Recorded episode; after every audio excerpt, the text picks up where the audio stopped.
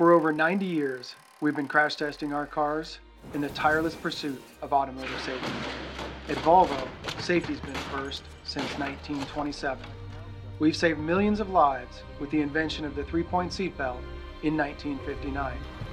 At Volvo, we've made driving safer. For you and them. Visit safety.findlayvolvo.com to learn more. So they say if you give a man a gun, he'll rob a bank. But if you give a man a bank, he'll rob everybody. The good news for you is Private Money Club runs solely on peer to peer relationships which means no banks allowed. So finally, there's a community for real estate entrepreneurs where it is truly a win win solution. This community is a place where you can connect with other lenders and other borrowers, and the end result's massive growth for you. You get to build your real estate empire, and you get to do it solving other people's problems. So if that sounds like a place you want to be, well, then join us. Go to privatemoneyclub.com forward slash Kelly. And if you want 500 bucks off, just add the code Kelly500 and I'll knock 500 bucks off the premier membership. We'll see you on the inside.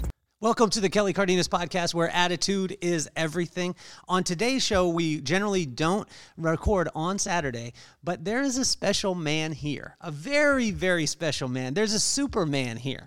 This man had 33 surgeries before he was 11 years old that resulted in a unilateral amputation below the knee. And most of the time, the 33 surgeries would take somebody out.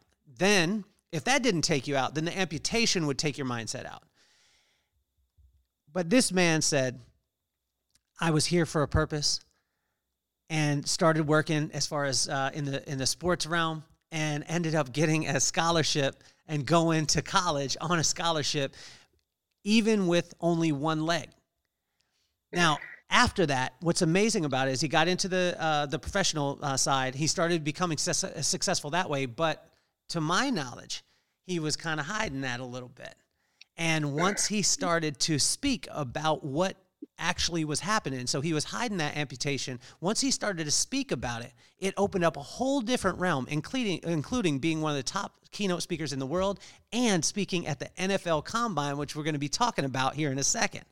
But it is my absolute honor, my absolute pleasure to be able to welcome to the show Mr. James Dixon. I am honored, man. Thank you so much. Man, that introduction is like uh, uh, here are the highlights of my life, and I'm like, I can't wait to make even more impact for the cause of Christ and with brothers like you in my life. Man, I'm honored. Thank you for having me. So, so talk to me about that. Like, uh, when was your first surgery? How old were you when you had your first surgery, James? Okay, I was only 90 days old, three months of age when I had my first surgery, and at the time, the doctors thought I, it was just a splint that would be needed. It was a mistake. Every surgery I had was exploratory. Everything was just one mistake on top of another until finally I had that 33rd surgery. So, what age were you when you had the 33rd surgery? I was 11. In fact, let me tell you, at 11, um, I didn't know I was having the amputation. Um, my mom sat down with me and asked me, uh, this, Kelly. She said, um, What do you think or how do you feel about losing your leg? And I said, No. But that's because I didn't know that that amputation would change my life. What I would lose in a limb would one day give me my purpose.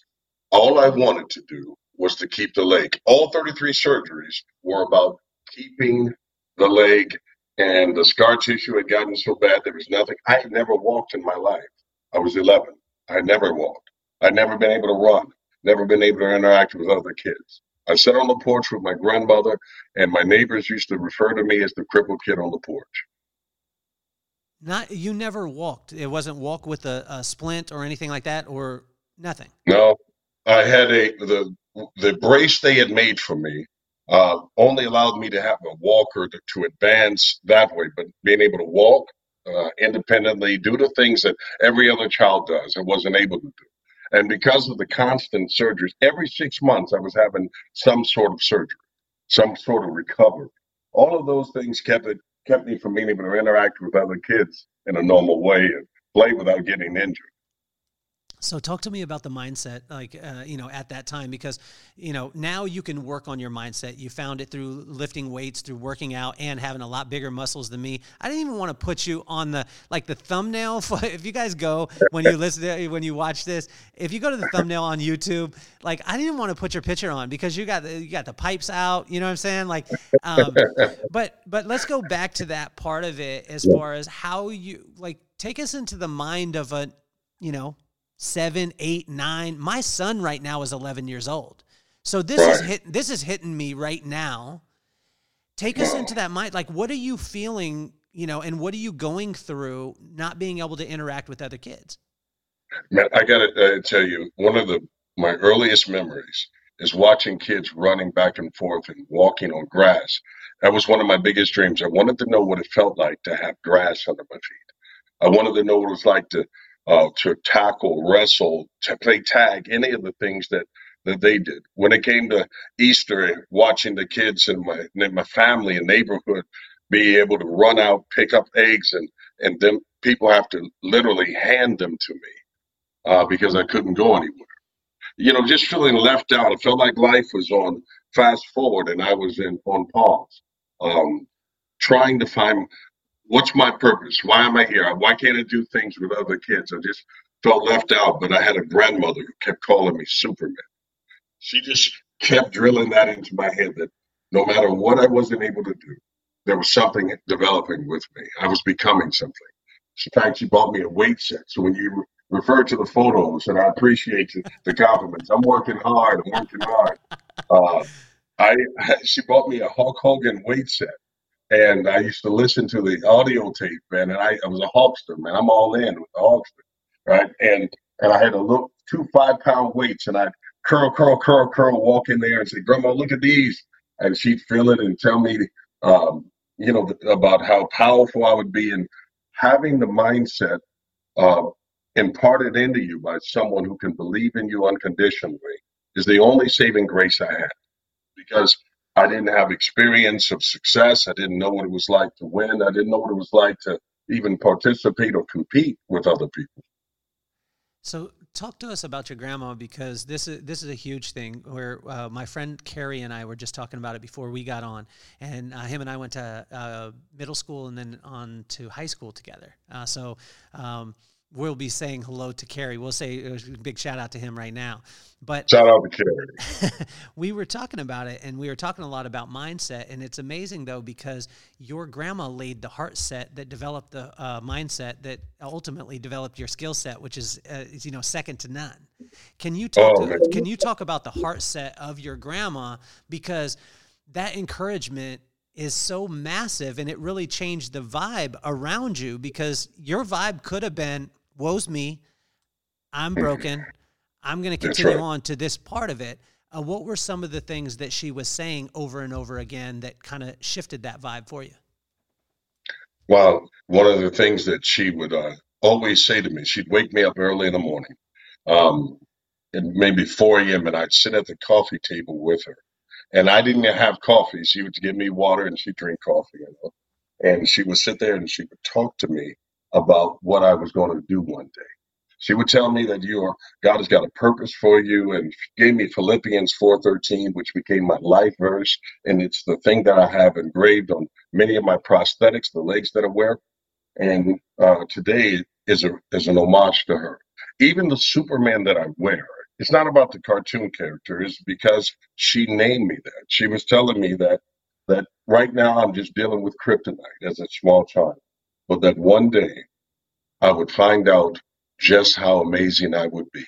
That all of this is not for naught. And she would just encourage me. And, and as she would tell me those things, I began to believe them because of who she was and how passionate she was for me. I borrowed her belief system until I learned to believe in myself. When I was 11, Kelly, I want to I want to say this because I want to show you how it came into play. Mindset that led to uh, my adaptation and development of a skill set. Um, I went to the Chicago Shriners Hospital. I didn't know I was going to be staying there. My grandmother was in Indiana, and I had always been beside her. She'd been with me. She'd been my recovery aide, my therapist, my physical therapist, you name it. And When I was in Chicago Shriners Hospital, I thought I was going for a visit. Um, they did a tour and showed me around, and I'm in a wheelchair as a kid. And my mom walks in and she says, um, I hope you enjoyed it. I said, I did. It was very nice. Everyone seems nice. And she says, Well, you're going to be living here for a while. And so I didn't understand what that meant. My father walks in, and uh, for the first time in a long time in my life, he's engaged and he's involved and he's there, but it's because both parents have to agree that the hospital can become my temporary guardian. My father walks in and says, Son, if you ever need anything, reach out to me. And I realized at that moment that I'm being left at the hospital. But since I was uh, accustomed to being in the hospital for a short period of times, I assumed that somebody would be coming back. I'm in the hospital. I wake up the next morning and my, my leg is gone. No one told me. I'm afraid. I'm afraid. I'm crying. I look to my right and there's a kid named Matt. I look on the other side and there's a kid named Gilbert. And Matthew passes away my third day there. His parents give me one of his teddy bears. Gilbert is on the other side of me, and Gilbert's mom uh, uh, comes in and signs over her parental rights because she could not take care of a paralyzed child anymore. She said, "I just can't do it." So I saw someone pass away. I saw another kid get abandoned, and that's what I was full of fear. That now no one's coming back for me. And I, my grandmother, who didn't drive, got on a Greyhound bus, showed up at Chicago's hospital, forced her way in, came and encouraged me and spoke life into me when I needed it because man, I was at I was at my worst. My mother came back and she was there, she's working back and forth and stuff. But when I say I had to lean on her, when I was at my lowest, and when she spoke into me, that level of sacrifice love is what propels me today. Talk about the baton moment. And what I mean by this is we all have a moment when the advice um, has to become real. We have to take the baton and now we have to run. And um, because we have, uh, like, when we have grandmama sitting with us, it's almost as a protector. She's calling us Superman. She's saying it's just kryptonite, James. And that's right and but but also there's a comfort because you know if somebody tried to come into that uh, hospital room and cause harm to you, you know your grandma would have knocked them upside the head with a you know with whatever she could grab hold of. but then there's a time where that baton becomes passed, and that person maybe isn't there and can't be with you the whole way, and they're telling you, "Take this. Now it's your time to run. Now it's your time to speak life into others." Talk about that moment of of you taking the baton. Well, well, and uh, Kelly, you're talking about a very moving moment for me. The baton for me, my grandmother uh, transitioned when I was in my 20s. And um, when she did, I felt like a big part of myself was gone because I had relied so heavily upon her emotionally. And since my confidence had been built around, I had my mom and I had my grandmother but my grandmother had been such a key figure as far as that emotional part. When she was gone, I felt somewhat, I'd always struggled with acceptance on the outside. Inside the home, great. But when now that she's gone, who speaks over my life? Who speaks encouragement into me? And so I tried to hide um, the fact that I was an amputee, do everything I could to overcome uh, whatever physical limitations, uh, emotional challenges I was having, uh, I was like, I don't want to be labeled as that. And then finally, I got to, to the point when I turned 45 and I decided I was had enough of hiding. I wanted to honor her. I wanted to do something with that mantle, that baton that she had given. The investment she made in me, I wanted to give her the ROI because I, I didn't want to leave Earth and say, was she proud of me or not? I mean, she was such a, a pivotal person in my life that I wanted to give that back to her by the way that I lived my life. And so I wore shorts for the first time in my entire life, unashamedly, when I was 45. The moment I did that, it opened up the door and an avenue for me to share what she put into me into others' lives. It changed everything in my life. The thing I hid when I embraced and picked up that mantle it opened up the door for me to speak into thousands and thousands of amputees around the world who were simply waiting for someone that they could identify with. And now, the thing that I didn't mention is that you're an Under Armour model. Um, also, you're you're on uh, Absolute Motivation on YouTube, which is has 1.4 million uh, subscribers on it. Also, and your voice is heard throughout this. But hold on, you you yada yada me for a second there because you went from 11 you skipped to 25 then yeah. you said i got to 45 you went 45 years without wearing shorts? I did. When the way that i even when i played sports i would wear the long basketball shorts. If you can remember kelly in the in the 90s we got to wear it looked like like sports. You know like, like we look like we're wearing long dresses today uh, but I, I would wear those and then we would uh, high top socks so that we could cover it up. And then I would use one of those Michael Jordan knee braces, right? So that I could cover it up. And I learned to mimic the gait, really the way that everyone who was able bodied walked. So it just looked like I was just walking cool or with a chip on my shoulder. And um, I would just never be open about I, I lived to de- to defy and deny that I had a wooden leg, and literally then I did have a wooden leg. It was 25 pounds heavy. Um, 25 no pounds, James. 25, 25 pounds. pounds. I had to drag that thing around. I would. I had to be calloused. I had boils. I had pain, but I, I just endured. I never let anyone know just how much pain I was constantly in because I was I was so determined to prove that I fit in, that I belonged, that I I, I had acceptance, and and since I wasn't getting that from people, I took it by force. And uh, but it was at 45 that I was like, I'm not concerned about how you perceive me. I'm thankful for who I am. This is my journey. This is a part of who I am. It does not limit me. It, it's just a part of me. It does not define me. I'm not limited. I'm not. I'm not handicapped. I'm capable. I'm able. I'm available. You know, those are that was the mindset shift. James, we're going to go to a quick commercial break, but while we are, what I want, when we come back, everyone who's uh, watching and listening on this, um, first of all, I want to thank you. I want to thank you all for helping us to get into the top 1% uh, globally as far as all podcasts. Um, but when we come back, uh, James, we are going to talk about how when you're hiding, how it can impact every single relationship in your entire life and the depth of that impact. And we're going to get to that right after this quick commercial break. The way I see it is you've got two choices. You can either keep pretending like nothing bad's ever gonna happen to you, and then when it does, you're saying, uh oh, or you can get ahead of what's coming so that when it does, not if, you're ready for it. And you're sitting pretty, sipping on Mai Tais next to the pool, working on that Caribbean suntan because you got it covered.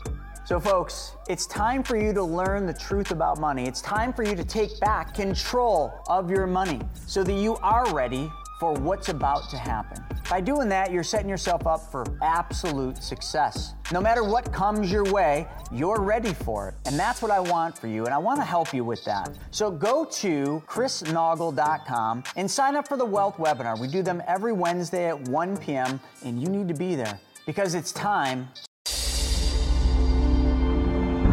Uh oh, it looks like we piqued your interest in the hideout. First of all, let me tell you what the hideout is not. The hideout is not for hustlers, for grinders, or for people who are looking for a shortcut to what the world calls success. The hideout is about growing as men, creating lifelong friendships, and having the time of our lives. Are you ready to tap in to the endless source that will take you from success to significance? The hideout is two and a half days of hiking, biking, and doing the little things that it takes to create lifelong friendships. I find that joy is nothing more than falling in love with your current circumstances and allowing magic to happen. And that's when we see growth in every area of your life. Have you accomplished your goals professionally and financially, and you still thirst for something more? Has success in these areas come at the expense of far more valuable things like your family, your children, and your relationships? Alignment in business strategic partnerships, and joint ventures all come from true relationships. The Hideout is designed to get to know people before you'll ever meet them. This is not your typical mastermind. The Hideout is focused on the one thing that will fuel everything joy. And when joy is overflowing in your life, you'll find growth in your marriage, your relationships, and oh, yeah, your business.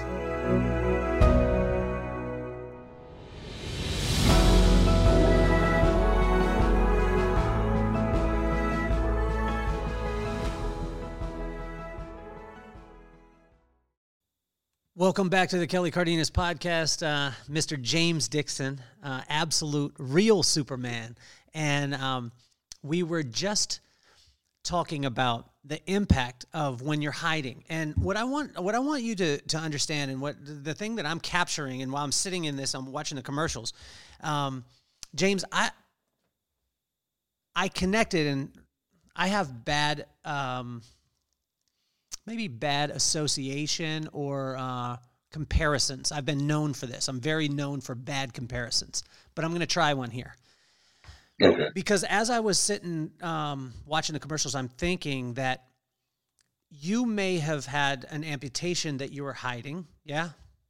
But there are so many people out there that are tr- hiding a true identity and Come or on. something that, that has happened within their life. Maybe it's a business that has failed and you don't want to talk about it. Maybe it's a relationship that's failed that you don't want to talk about. Maybe it's something that you think is a shortcoming that you're wearing the pants and not wearing the shorts and exposing that thing.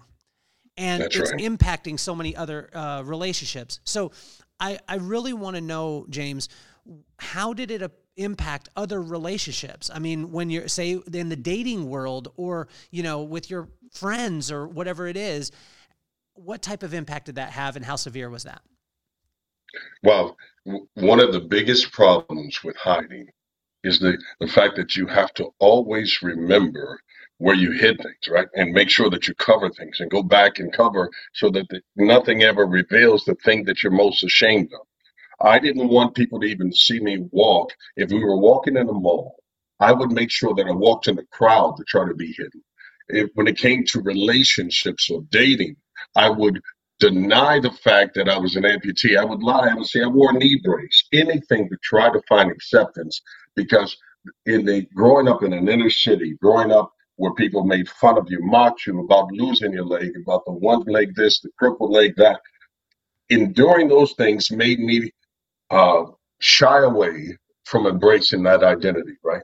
And then when it came to um, interpersonal relationships, I found myself not allowing people to get close to me because I didn't want anyone to have that information on me. Uh, when it came to being uh, intimate, being married, and then, uh, you know, still ashamed to be naked uh, because you may not be accepted or looked at that way, or always wearing my leg around people and not being able to swim or to do different things or or wear a pair of shorts or um, there were so many things that I did trying to hide, being afraid that even when I would have ch- my children, that they would end up being disabled, and that the only prayer request I had was God give them both legs, and and that was my joy in the fact that my kids would have something, not realizing that all of that hiding was denying the thing that made me unique, and that that I overcame something. In fact, I, you can't become something without overcoming something. My hiding was blocking my voice and uh, me being able to be an advocate for others. My my hiding was blocking my intimacy and the relationship of being vulnerable with other people. My hiding was making it so that no one knew the real me because I was keeping up this facade, and it's so hard to keep a facade up because you, while you're holding that that prop up, you never get to become the real you. It's hard to stay in character without denying your own character. at an early age you know you, you spoke about like your your grandma uh, you know adding that faith component right but i know Right. as a, i don't know about you but i mean as a kid when my dad would try and throw in some faith component sometimes i'd be a little angry because i would look at circumstance i would look at circumstance and i would question and i would be like well if this this god that you're talking about is so amazing, then why are you and mom fighting right now? Why are we living in a one bedroom apartment right now? Why do we not have the clothes that the other kids have? Why is it that we have to do these things? Did you have those kind of feelings towards? I, I mean, let me tell you, yeah, I not only did I have that feeling, I wondered if when grandma would, the, before we go to bed, um, we'd be on our knees and we'd pray, if I should die before I wake, I prayed the Lord my soul to take, right? We do these little prayers as small kid and stuff like that. And then I remember wondering, if God is so loving, why didn't he love me enough to let me have a leg? If God is so accepting and so embracing, why is it that I, I I'm so different? Why am I the one that my father is denying that he's my father because of my disability? If God is so loving, why is it that girls won't date me because of my leg? Why is it, if God is so loving, why is it that I have this limitation and that everything that I'm trying to become, I can't overcome this thing? Why did he have to do this to me? What could I have been if he didn't do this? That was my struggle. Because if he loved me this much, then why did he leave me this way? And then I learned that his true sign of love is that he gave me something that made me so unique, that he filled the void with who he is, with what I didn't have. And the very thing that I kept saying, why, why, why? Kelly, when I found out that there was a Mephibosheth in the Bible, that there was a biblical character that that was lame on his feet, and David says to him, when he's even repeating about himself, he said, I am but yet a dead dog. And, and David just ignores that and said, You will sit at my table and gave him royalty and authority. And I thought about that. That was like, man, there's somebody that like me in the scripture already, right? Is that in spite of what I don't have, it can be my avenue and venue to set me in places. When I look back now, I'm thankful that I didn't have because all of those voids have been filled. My voice, the uniqueness and the depth of and the baritone sound that I have, everything that was given was a gift. It was a tool. That it, the the the learning to be able to self-soothe when I'm all alone. God was working with me because leadership becomes lonely, and there are times where you get isolated. Then finding out that in the humility and being able to become vulnerable allowed me to walk into relationships with men like you and share my with all humility and be like, I am flawed, I am mistaken, I'm broken, but I'm your brother. And be able to accept those things, right? Everything that has happened, the loss of my limb gave me a pathway in life. And I got a leg up on the competition. James, I don't know if God does it uh, this way with you, but he'll, he'll show me a big vision, right? It gets me really excited but he won't show me any of the steps, and it doesn't happen exactly as fast as I think it should. Mm-hmm. Um, and I don't know if he deals with you that way. Maybe he maybe he likes you Come more. On, maybe he likes you more. I believe it. Hey, he likes you more. He gave you that voice. He gave you them arms. You know what I'm saying? He he gave you a leg up on everybody. Um, but he, a lot of times, what God will do is He'll show me a vision, right? And He'll show me like, okay, this is what you're gonna do. So a couple years ago, about five years ago. Um, uh, I didn't know that I was going to make a career transition, but um, but he did, and he said it, it was going to be a um, it was going to be a small theater. Then it was going to be a, a like uh, venue to the House of Blues, which was going to be three to five thousand. Then it was going to be the Mandalay Bay Event, Event Center, MGM Grand, like that kind of uh, uh, scenario. That was going to be ten to thirteen thousand. Then it was going to be Madison Square Garden, seventeen to nineteen thousand. Then it would be Soldier Field, which would be seventy to hundred thousand and um, I remember asking, like, I remember him telling me that, and it was just very clear. Boom. Mm. And and in my childish side, I thought, cool, it's coming tomorrow. Well, James, James, it, it still ain't came. Now it's it's it's it's working. It's coming, and uh, yeah. we're we're about to do a, a small theater uh, that's uh, on Monday. Wow. but but talk to us about this this part of it because again, God will give us a vision. He gave that vision to you through grandmama saying that this oh, is going to be the kryptonite, right? You, this is about to get crazy. You you, you oh, only you can pre- I will, those that can appreciate this really will watch. So my whole childhood, she was pushing the Superman, but it was not the cartoon character. The purpose of telling me about Superman is because he was eternally 33. The fact that he could hear the voice of his father. It was that he was a representative from a world that is uh, totally different than the one he lived in. He didn't. He was unique. He he was odd, but there was a purpose for it, and that the S is a symbol of hope. And when it's broken, when it's upside down, it's a symbol of resurrection. When she taught me that, that it wasn't about the cartoon, and yet here it is today. All of those things that were planted in me, I can show you pictures of me as an eight-year-old uh, leaning opposite because uh, my hips were so different, right? And and just trying to stand there, but I have a Superman on my belt buckle and all that stuff.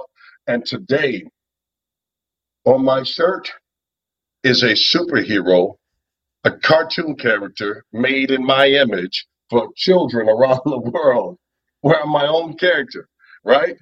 That somebody saw me and saw the way that I was built, the weights that she gave me, uh, it was so that I could work out and build my strength back from the surgeries, but it ended up becoming up a way of life. And now here I am, I'm 49, I'm still lifting, I'm developing. And so the physique turns into opportunities to become modeled. And the very thing that I used to hide my body is now opening doors. My voice and learning to speak in church settings and all those things became so that I would overcome the fear when I was ready to embrace my calling, right? my purpose, uh, embrace my personage, and then remember that I'm I don't have to be perfect, right? But I have to be in pursuit of something becoming something better.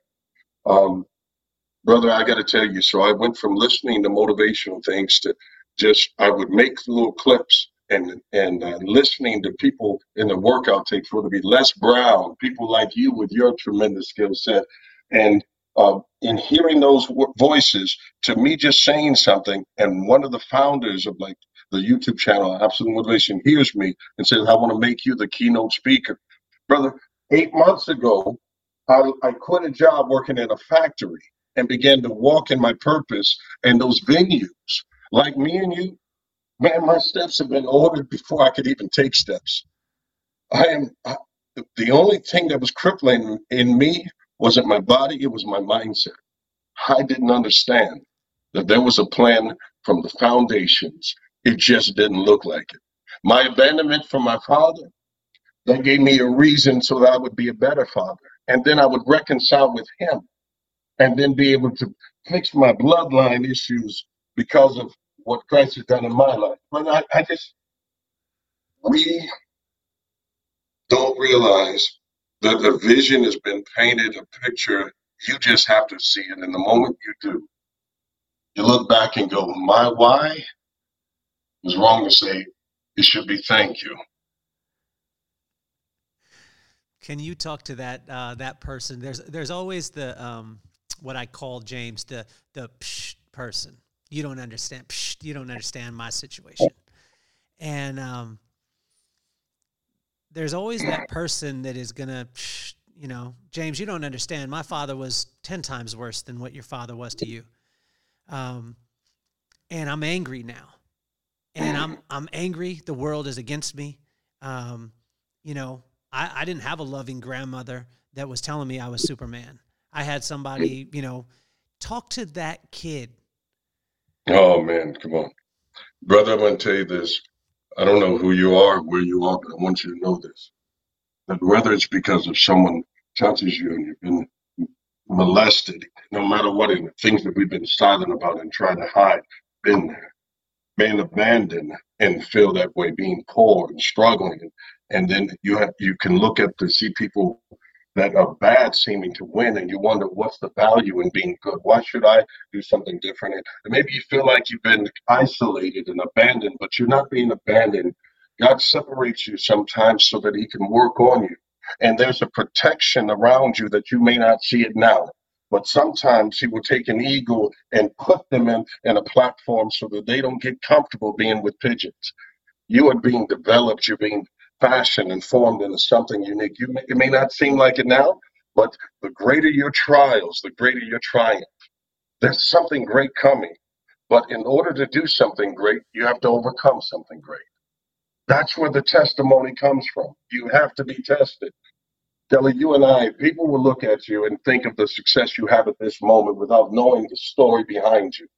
Man, we, we are not what we are today without the stuff we went through. And if people had to walk in the steps that we've had to get go through to get here, they would say, no, thank you. But I got to tell you, if you can endure, you win. If you can endure, you'll see the value. If you can endure, you'll look back and see that was a small sacrifice to pay off for the benefits we're getting now. What was the moment you said at 45, you know, what was the moment that you said, I'm going to wear shorts? Like, take us to that time. Was it a buildup? Was it a buildup no, or was it just a, I'm going? I had, I had had enough of trying to lie and cover up. And people say, I heard you lost a leg. And I would be on the verge of fighting.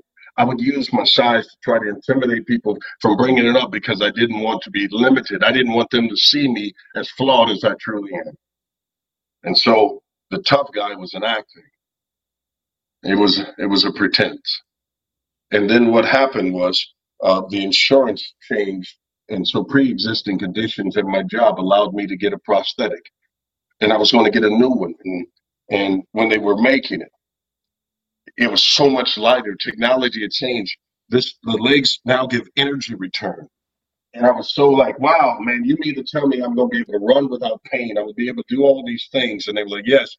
And I so I wore shorts ready, and and my mom showed up at the the day that they gave me this new leg. And when I ran it, I ran away and ran back towards her. And one day, brother, I tell you why this would be so impactful because she was never there during some of my, my, my biggest athletic moments. And the only reason why I played sports was because I wanted to prove to people that I could do what they do and I wanted validation. And so I ran, as I'm running in this leg, I come back and I see her teary eyed. I see the process teary eyed because they could see there was a breakthrough for me. And I'm sitting here and I'm like, finally, man, I, I'm not going to hide. I can do everything everyone else can. This was a huge moment for me. Brother, I signed up and did a marathon the, the, the, that weekend. I got the leg on Thursday. On Friday, I went to work wearing shorts, and I had been telling people I'm to wear shorts when I get this new leg. If anybody makes fun of me, well, I'm fighting. But all of my coworkers wore shorts with me. And so they embraced my moment and lived that with me. They gave me acceptance around me in such a way, and I'm talking about feeling that type of validation and love from them and built confidence. And so I went to go do, uh, I thought was a 5K, Kelly. So I, I, I don't look at things uh, the right way. Uh, there was another amputee who had seen me online and she couldn't participate. She said, Would you go in my place? And I was like, 5K, you got it. I can do three miles, you know? Uh, well, I didn't even know that was three miles. I asked, you know, culturally, I just didn't know. So I asked this guy, was skinny white guy. I said, "Hey, you look like you run." He said, "Yeah." I said, "How long is 5K?" And he said, three miles." I was like, "Yeah, I can do three miles, man. I do three. So on the way to the event, I picked up a pair of shoes from like uh, a little a little cheap store, like twenty nine dollar Nikes. I throw these Nikes on, and I don't even need a break. It. Man, I, it's just gonna be three miles. You know? So I get out there and I'm on the front line and I'm flexing. I told my son and my mom is and I was like, I'm about to win this thing. And I'm looking around and I was looking at the size of some of the people, and I was like, but all I got to do is get out on these people. I didn't know what the I am tattoo meant on the arms of these guys. I was like, what is an I am? You know, because I, I did, just didn't know they were Iron Men. And um, These guys, they look like they're pretty fit, you know. And so anyway, they they're getting ready to uh, sitting off the gun to start the race, and I'm like, okay, if I just get out early.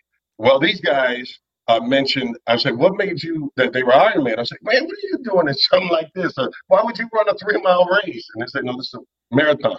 So I was like, oh, there must be two races, a marathon, and then there's there's the 5K that I'm in. And they're like, no, there's just a marathon. I said, this is a full marathon? And then the gun goes off, and I didn't take off. So I went over to the director. I was like, "Hey, uh, is there just is this this the marathon? Because I'm about to check out of this thing, right? I'm done." But the lady who's the amputee in the wheelchair who can't run is like, "James, go for me," you know. And I'm like, "Yeah, yeah, yeah. Okay, one second. But is this is this three miles or full 26 miles?" And they said, "It's a full. Go ahead and go." So this is my plan. I'm going to start out running the people who are heavy set, and as long as I get ahead of them, I can quit after they quit. You know, because I'm not doing 26 miles. I didn't. I didn't read the fine print. So I get out there and I'm running, and I'm trying to pass up certain people, and I'm gonna quit. And but my sons are out there, and I'm like, I'm telling them all the time, never give up, never quit.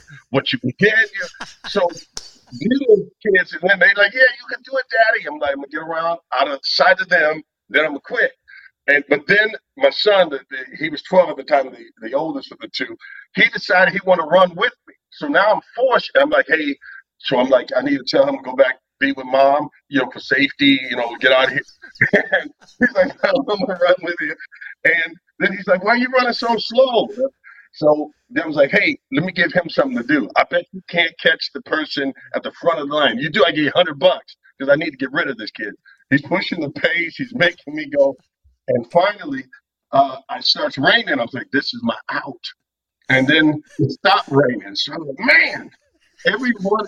Then I, so I'm going to quit finally because my side is certain. You know, I need to figure this out. And my, I'm getting, I'm like, I didn't know that your thighs could rub together it, it, because I never had that happen before. But I'm gonna, but my leg is feeling so good on my prosthetic side that I'm starting to feel fatigue on my good leg, and I never felt that before, right? But I'm like, let's let's just, all right, I'm gonna keep going for a little while longer, then I'm quitting. Well, here's what happens.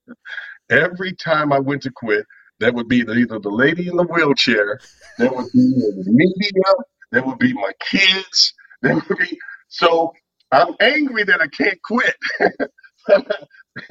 it rained, stopped raining. It just there was nothing I could use. So I finished that thing. And I was like, I can't believe I didn't know I could sunburn either. I thought that black people couldn't sunburn. you know, I, I never got sunburned before. Man, I what is this? I learned a whole lot of things that day. Whether, but it was a great experience. Uh, I, I, I got the I got the award and, and all those things. I'm so proud of myself. I'm happy. And I went to the car and I end up using all my vacation days at work to recover because I, I'm so so I didn't know what that was about. I didn't know you have blisters on your freaking feet. I you know all that David Goggins stuff talking about be willing to die. No, no, no, that was not for me. But that was the end of it. So I went back to the weight room, but that was my first experience, brother. Wearing shorts, I was motivated. It was a positive experience, but I encourage anyone to uh, never quit. but make sure you don't sign up for something you don't know what it is. oh, my, my stomach hurts right now, man. oh my gosh, that, that's good. That's an ab workout. It counts as an ab workout for every, everyone out there that, that knows.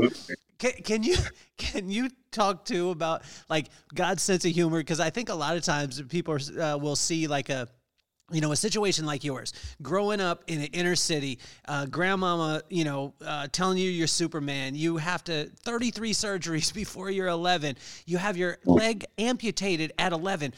But talk about God's sense of humor because I think that in that situation, I mean, you see the joy in you when you're talking about that. And it's the reality of I'm not pressing through because I'm the man. It's like, no, nah, I'm trying to get you out of here, brother, so I can quit real fast. You know what I'm saying?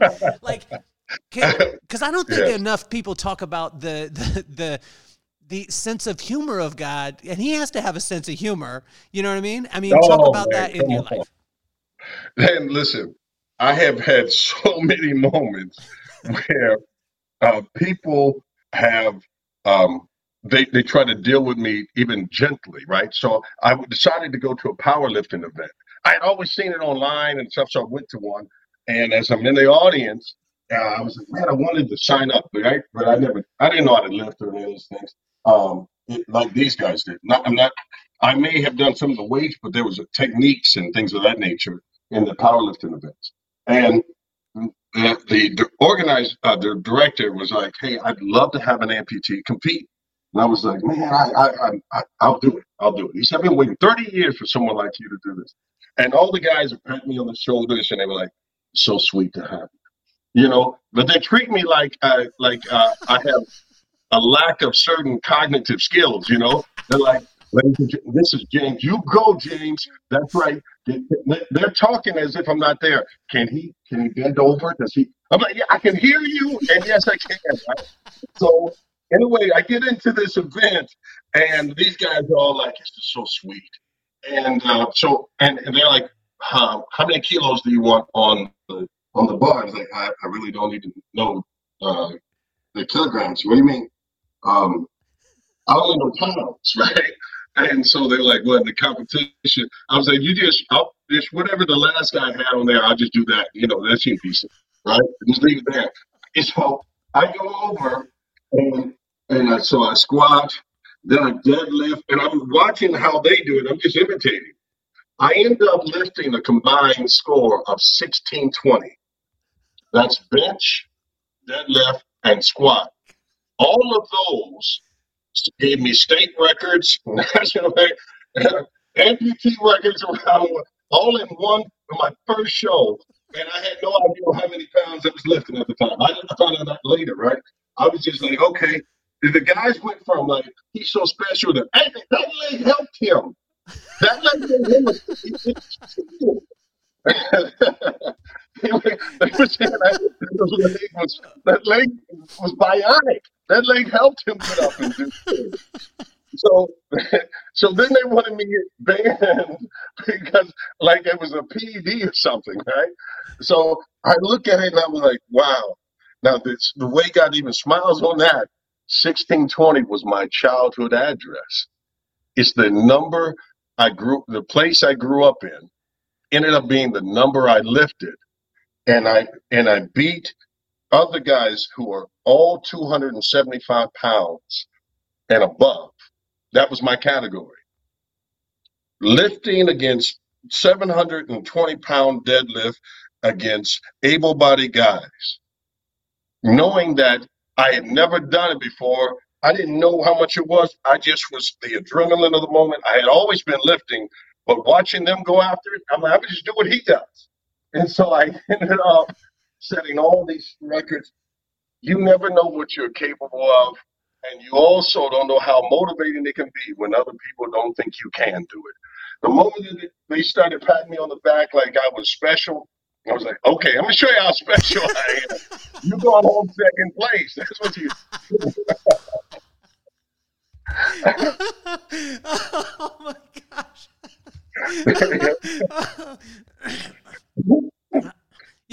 Dude, I, am crying right now. I'm, I'm, oh. tears are running down my face. You were getting me emotional earlier, but you're just you're just making me almost pee my pants. Is what it is, man. So help me with this too, because when we get it's funny that you said the David Goggins thing too because that's my brother my brother called me the other day he's like David Goggins like I got to meet him and I watched it and I was like man I don't know if I would want to like if I started running and then he started yelling at me, I'd be like, man, let's go to Dairy Queen. You know what I'm saying? So, uh, and I'll be like, I'll meet you there. Like, burn off the calories for both of us. I'm good. Um, but there's that, there's that part of us that, uh, you know, when, when they, when they talk to you, I love how you said it so politically correct too. You said I lacked certain cognitive skills, um, and when somebody tells you you can't, it creates a fuel, right? Oh. But, yeah. but, but also, too, what I've found, James, is there's this place where if a person is just motivated by that, once people start oh. encouraging them, once people start encouraging them, then they don't yeah. have anything to go against. No, you got it. Man, I got a word for you. Go. You're going to love it. So watch, I'm going to go back to a, a crazy moment. I was, when I was, when I lost my leg, and I, when I woke up and I saw it was gone, I was upset. uh, the doctor leaned in. He's asking, "So, how are you today?" And I grabbed my pillow and tried to hit him, right? Because I felt like the guy took my leg, right? I I set him up nicely. I was like waiting. As soon as he got close enough, I got the guy took my leg. I, I owe him one. You know what I'm saying? He didn't ask me. It's just gone. Well, anyway, my mom finds out that I I was disrespectful to an adult, and this and with her respect was everything. So she comes in she was like, What's this? I hear that you did that. And she's like, You don't talk back to adults. You don't. Regardless of the fact, I'm just upset my leg is gone. No one's addressing that. It's the pillow swing. And now they have me handcuffed, right? And in the bed, you know, for my attitude. So I'm, I'm sitting there, I, you know, which relieves you down. All you can do is threaten with your mouth. Ooh, one of these days, I'm gonna, do, you know, there's nothing to do. So my mom walks in, and the nurse is talking to me about possibilities and hope for the future. She's like, "Listen, you're going to uh, be able to play sports. You're going to be able to do this." And my mom said, "No, he's not," because see, I'd never done any of those things in my life as of yet. You understand? So, I, I, as she's talking to to me, uh, my mom asked the nurse to stop, and she says, "Don't give him false hope." And she looks at me and she says, "Son, you'll never be able to use your body. You understand that?" She says, "You're a cripple. Do you understand that?" And so I looked over at my mom and looked back at the nurse. She said, "Look at me. I'm your mother." And so my mom says, "Say it. You're a cripple." And when she made me say it, brother, something broke for a moment, right? Because um, she slaps me to force me to say it. And in that moment, all my hope went out of me. So then when I got my leg and I started walking, I wanted to prove her wrong. That's the fuel.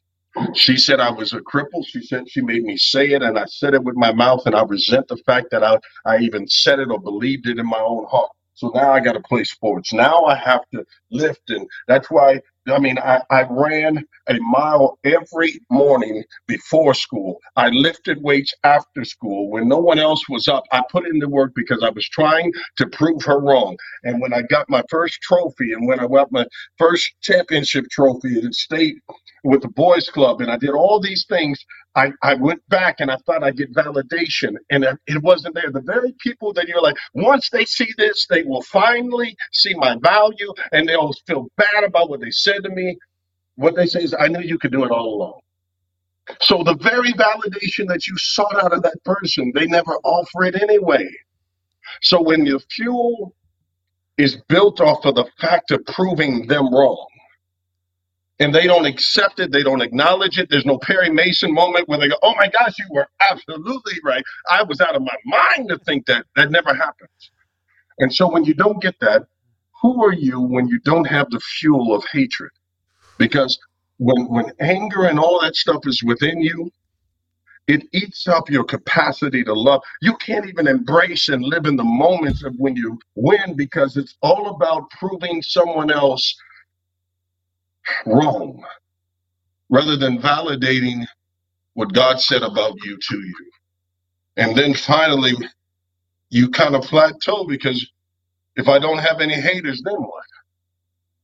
You see, you don't need to live it for the haters. You got to find for the love because emotions, man, are a spark plug to the will, but emotions are like roller coasters.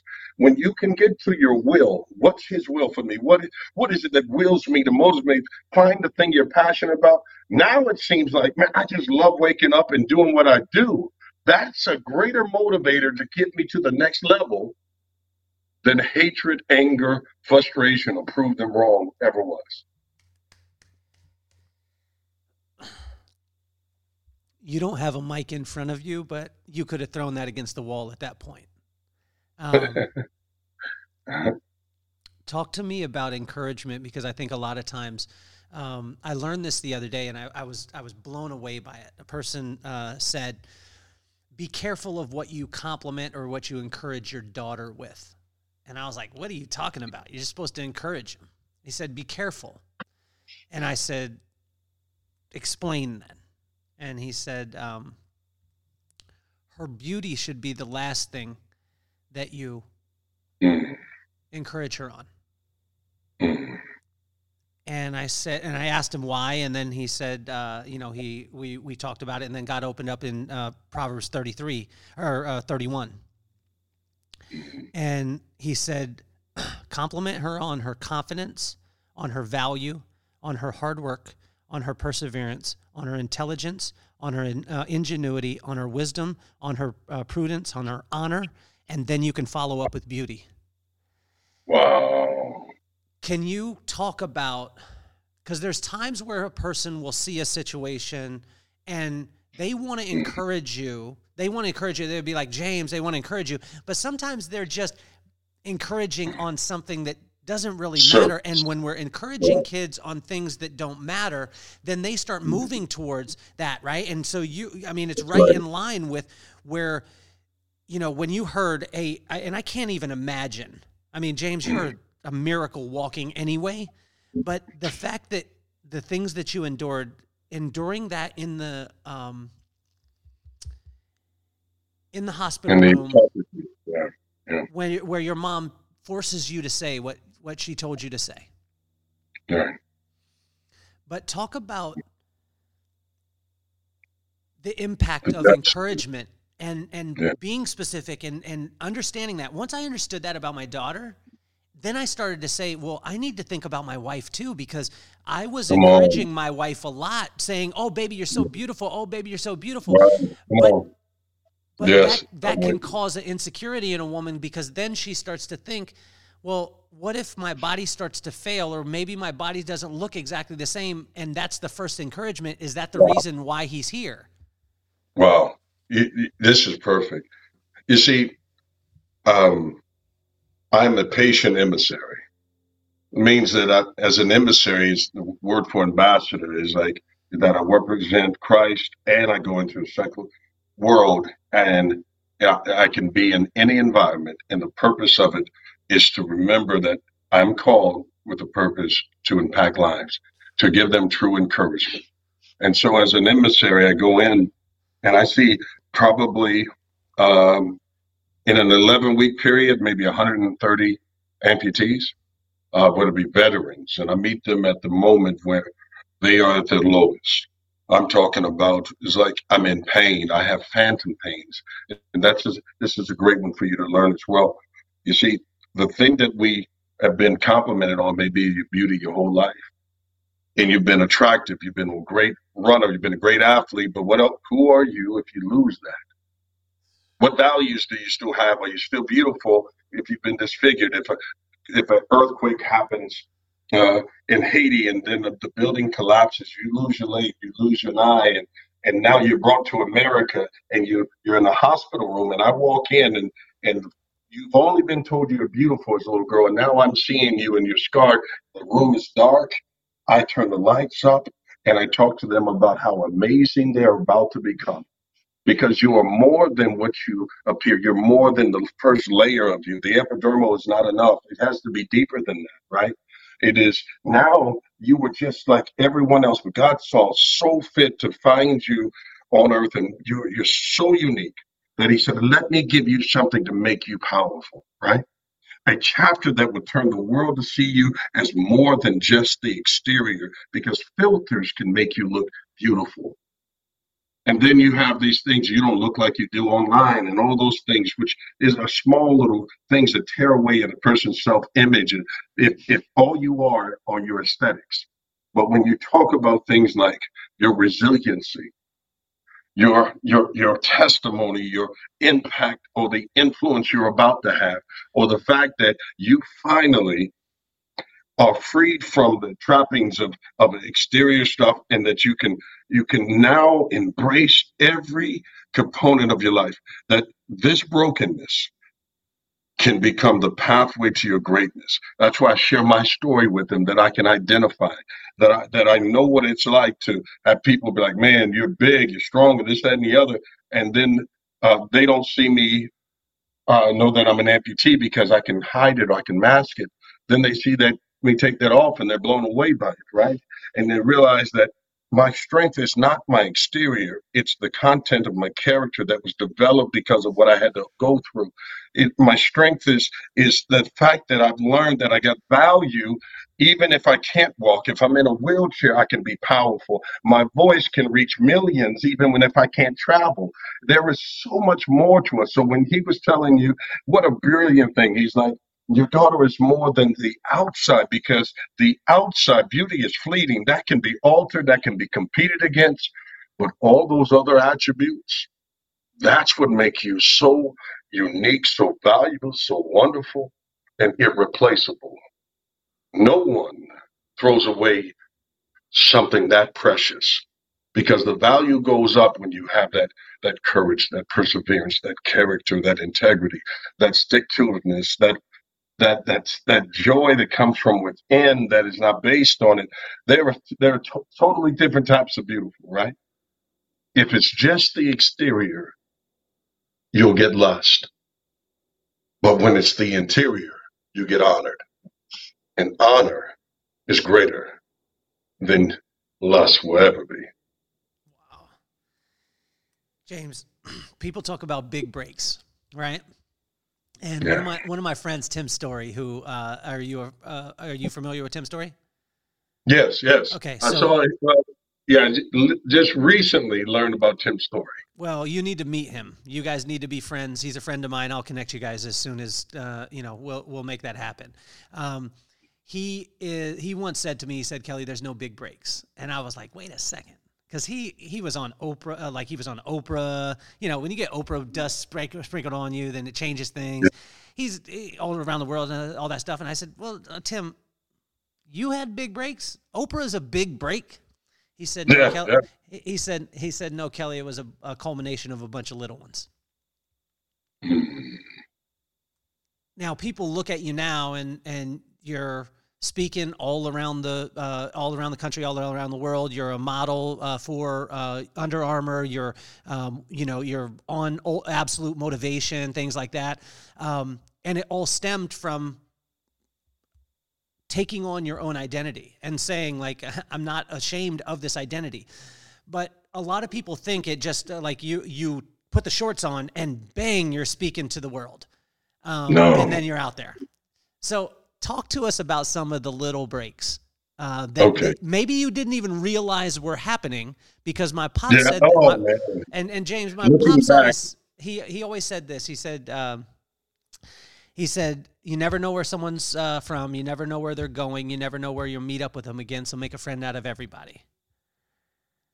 Good. Let, let me tell you, it- I- it- those small breaks. Let me tell you, I um, I had a guy that was so I was wanting to see how much I could squat, and the creator of the prosthetic that I had for, uh, had a vice president named Shane Namick here, and uh, uh, he reached out to me and he was like, "I see what you've been doing, and people are freaking out that you're going to break these legs." Uh, I want to donate an up, upgrade to it, and I would like to see how it does under pressure for sure. So we go to a, a gym and we go to do a, a, lift, and uh, so we're adding all the weight on, and um, we ran out of weights at 700 pounds, right? That's all they had for, and I'm doing uh, squats, and um, so I go, I, I power back up through. I go down again, I power back up through, and I was like, add more. Well, they couldn't add anymore, and the thing was bending and um, and I was like, well, I'll just do it for reps. So I do five reps. And uh, anyway, we were sitting there talking, and he was like, man, it's amazing, you know, because of what the leg can do, what you can do. And he said, hey, I've got a group of people. We're going to be meeting at a hotel. If you could swing by and give me a pair of those uh, Under Armour shoes that you can get. And I had done a thing with Under Armour for amputees where if an amputee came, they got a special discount. Meet me at the store you name it, veterans, same type of thing. Uh, they've done an appearance that way uh, at one of the brand house stores. And I, so I grabbed a pair of shoes for him because I could get him real discount. They were like 90% off. So got him a pair of the Rocks workout shoes. And he says, Hey, can you drop them off at this at this hotel where I'm meeting with six people? I was like, Sure. So I drop it off. He said, You got a second though. I want you to talk to the six people in this room for just a second. I said, About what? He said, Anything. And I was like, all right, so what do they do? He said, well, they, they're with me. They make prosthetics. And I was like, man. And I was like, there you guys are. And I said to these, these people, uh, who would I be if I had met you earlier, right? And I was like, if I could have gotten this technology in '92, I'd been a world. I'd have gold medals at the Paralympic. I was I was faster than the Olympians running, and no one knew it because I didn't even know that was a possibility for me. You owe it to get out there to find the next James Dixon before he's in his 40s. You owe it to get active. You got to get. You know, I just challenged them, and I was like, I was like, you make dreams come true for people. That's what you're selling. You're not selling legs, you're selling opportunities to become whole again. And I just challenge them and I leave. Well, on my way out, they call me and they say, Hey, are you, are you available to travel to Florida? I was like, For what? They said, One of the guys, of course, leads a sales team, wants you to speak there. And I was like, Oh, well, yeah, sure. He said, Wait, wait. One wants you in California as well. In fact, you know what? Forget that. We have a national meeting coming up, we're wondering if you could be our keynote speaker for our national sales event. I'm like, oh, sure. It's, it's an international company. I go from speaking to six people to speaking in front of the entire country, right? Because everyone was from all over the US. And then they were like, hey, we want you to do something for us and the next thing I know, I'm speaking all over the country. With and I'm speaking. I'm at the. Uh, you have Dallas with the Cowboys there, in, in conjunction with Challenged Athletes. I'm in San Diego, and I'm there with the Challenged Athletes and Bill Walton, and all these guys are there, and they're like, James, we want you there. And they started putting me in different places. Small things created from one small meeting that was for free you end up doing opportunities that open up the doors. And then watch, you're talking about, about some big breaks. Well, actually, I was walking into the gym and I was trying to motivate myself. And you know how people always say, what you do in the dark will come to the light. And they will use it as a sense of shame. Like the bad stuff you do, God's going to shed a light on it and expose you. Well, there's also the other side of that. The work that you put in at night when no one else is watching, God will turn on the light and share that with others instead of it always being the negative. And even though it doesn't seem like a new day doesn't begin when it's daylight, the new day begins at midnight when it's still dark. People don't realize that one small moment to be something. I said that in a 19 second clip about a new day begins at midnight. What you do in the dark is not about God exposing the negatives. It is about the hard work you do when no one else is watching will show up in the daylight and God will put your name in lights because of what you did for him in private. That the owners of absolute motivation here and say, can we buy that from you? Buy what? That speech. It was like just 19 seconds. Yes. And the next thing you know, they're like, hey, can you do uh, content? Can you make more speeches? Absolutely. And then we built a relationship. And now he's like, hey, I want you to come to Dubai. And we're going to put on a conference. I want you to headline that. And I'm like, wow. Small things lead to big things. And then I want to use the a small step like this. I was on with Les Brown looking at a live. Greg Reid shows up. I make a comment under his comment. We talk. He gives me his number. We talk. He posts your story, a small step, and you talking about skipping the lifetime opportunity of speaking. And it turned into hosting. I shared that because I thought that was a powerful testimony of an act of love from a husband to a wife, as a man, as an example. There's no re- wonder people come to the hideout. It changes people. It changes the focus. And this September, there, there are 12 spots left. Everyone should jump on that immediately because it changes life. 12, that's what the number of disciples fill those spots up. And then, but to have those small moments, those small steps, then it led me to speaking to you. Small things open up big doors. Brother, this is a big door.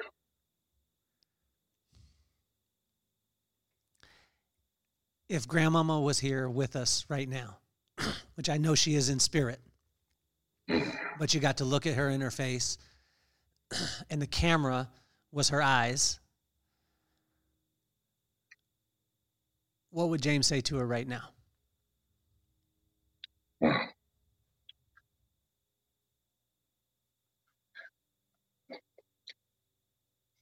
I would say thank you. Thank you for loving me when I didn't even know what love was. Thank you for being my support. Thank you for teaching me that I was more than my disability. Thank you for sitting on the porch with me and instilling things in me now that I get to share with the rest of the world. Thank you for showing me what love looks like unconditionally. And thank you for allowing me to to make you proud by what I do today. And I, when I'm done, I want to hear well done from him. And then I want to thank him for giving, giving you to me so that I could give that to the rest of the world. That's what I would say.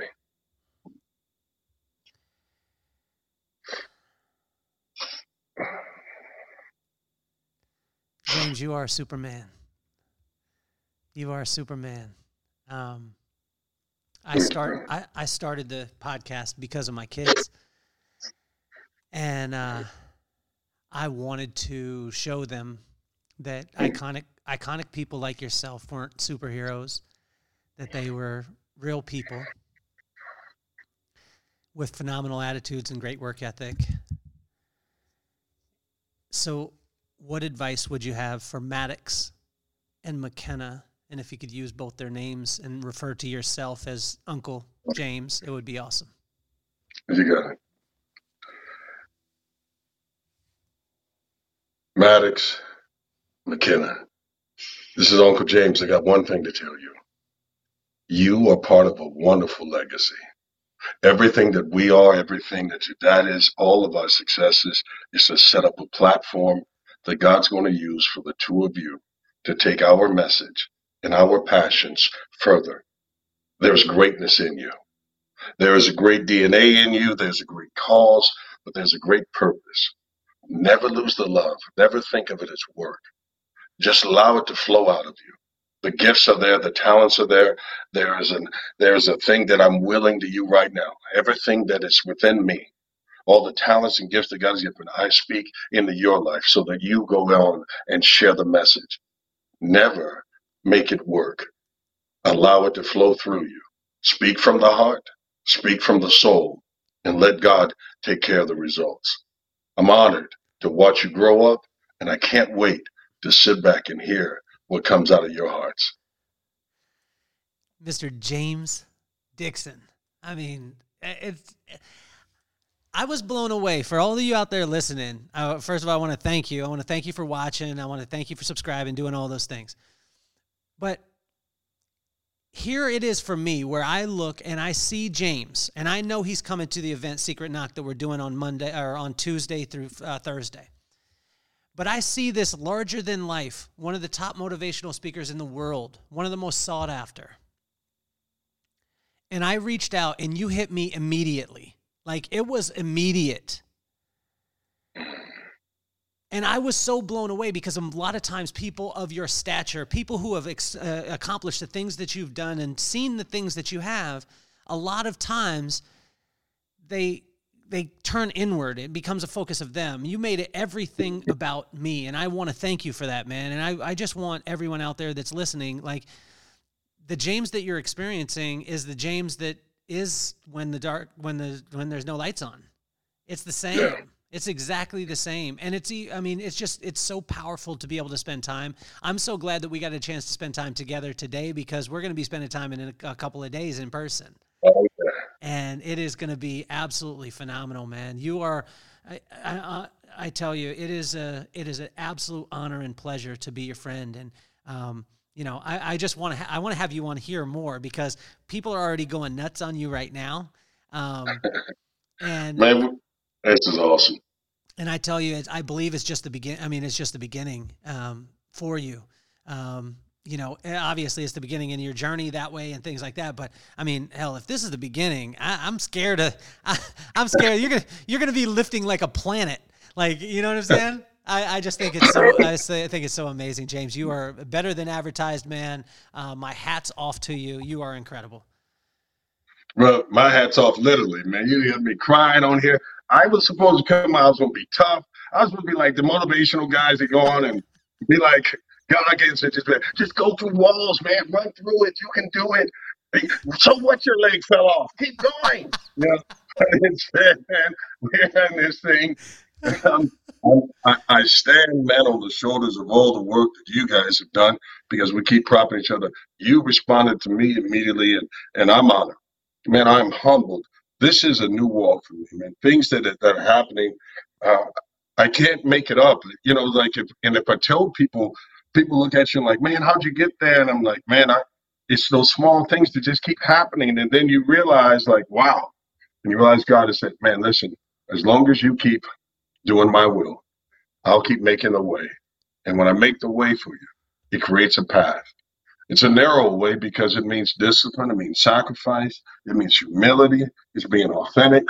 Now, if I put on a performance and I just come on here saying cliches like, you can, you will, you did, it won't do it, man.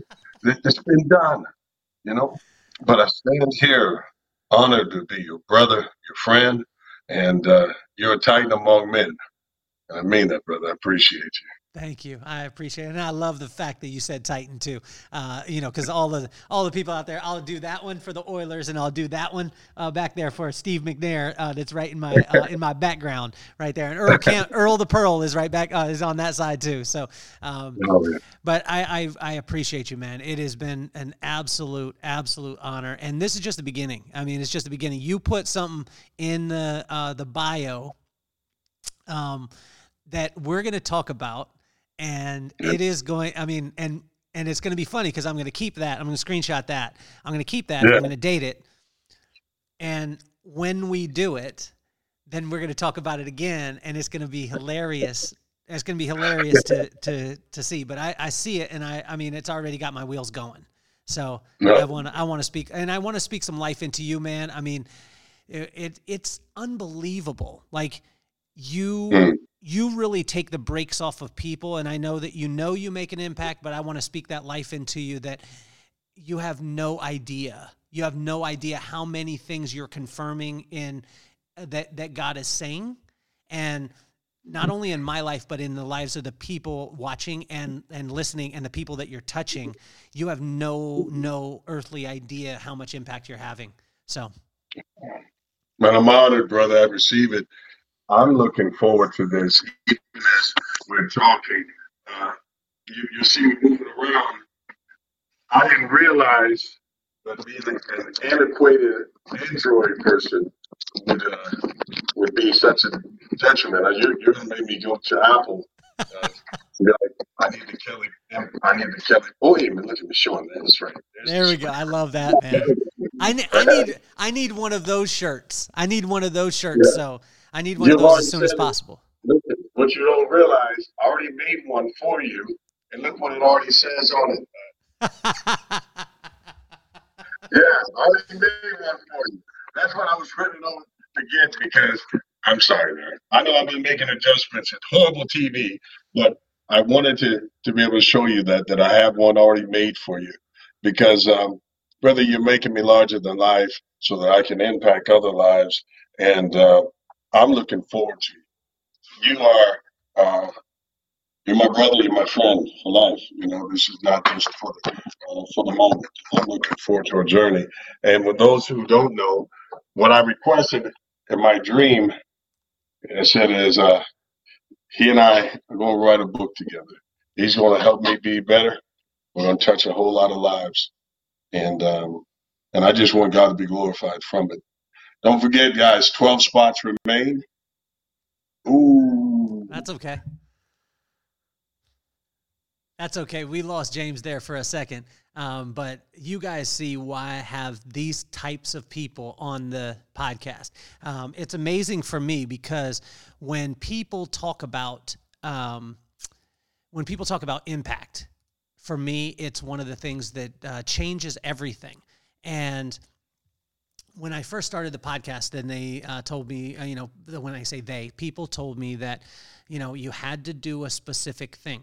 Um, you have to be in a specific place and things like that. And what I wanted to do is I wanted to, my specific was people that were iconic that would come and have the heart of absolute lions like what uh, uh, James does. And so my it's been my honor and pleasure to have him on. Uh, I promise you, I will continue to bring real people on who are absolutely phenomenal human beings um, that have massive impacts in the world. And uh, the thing that I ask from you keep listening, keep sharing, and keep subscribing on YouTube so my son thinks I'm cool. I appreciate you all. James is officially off the hot seat.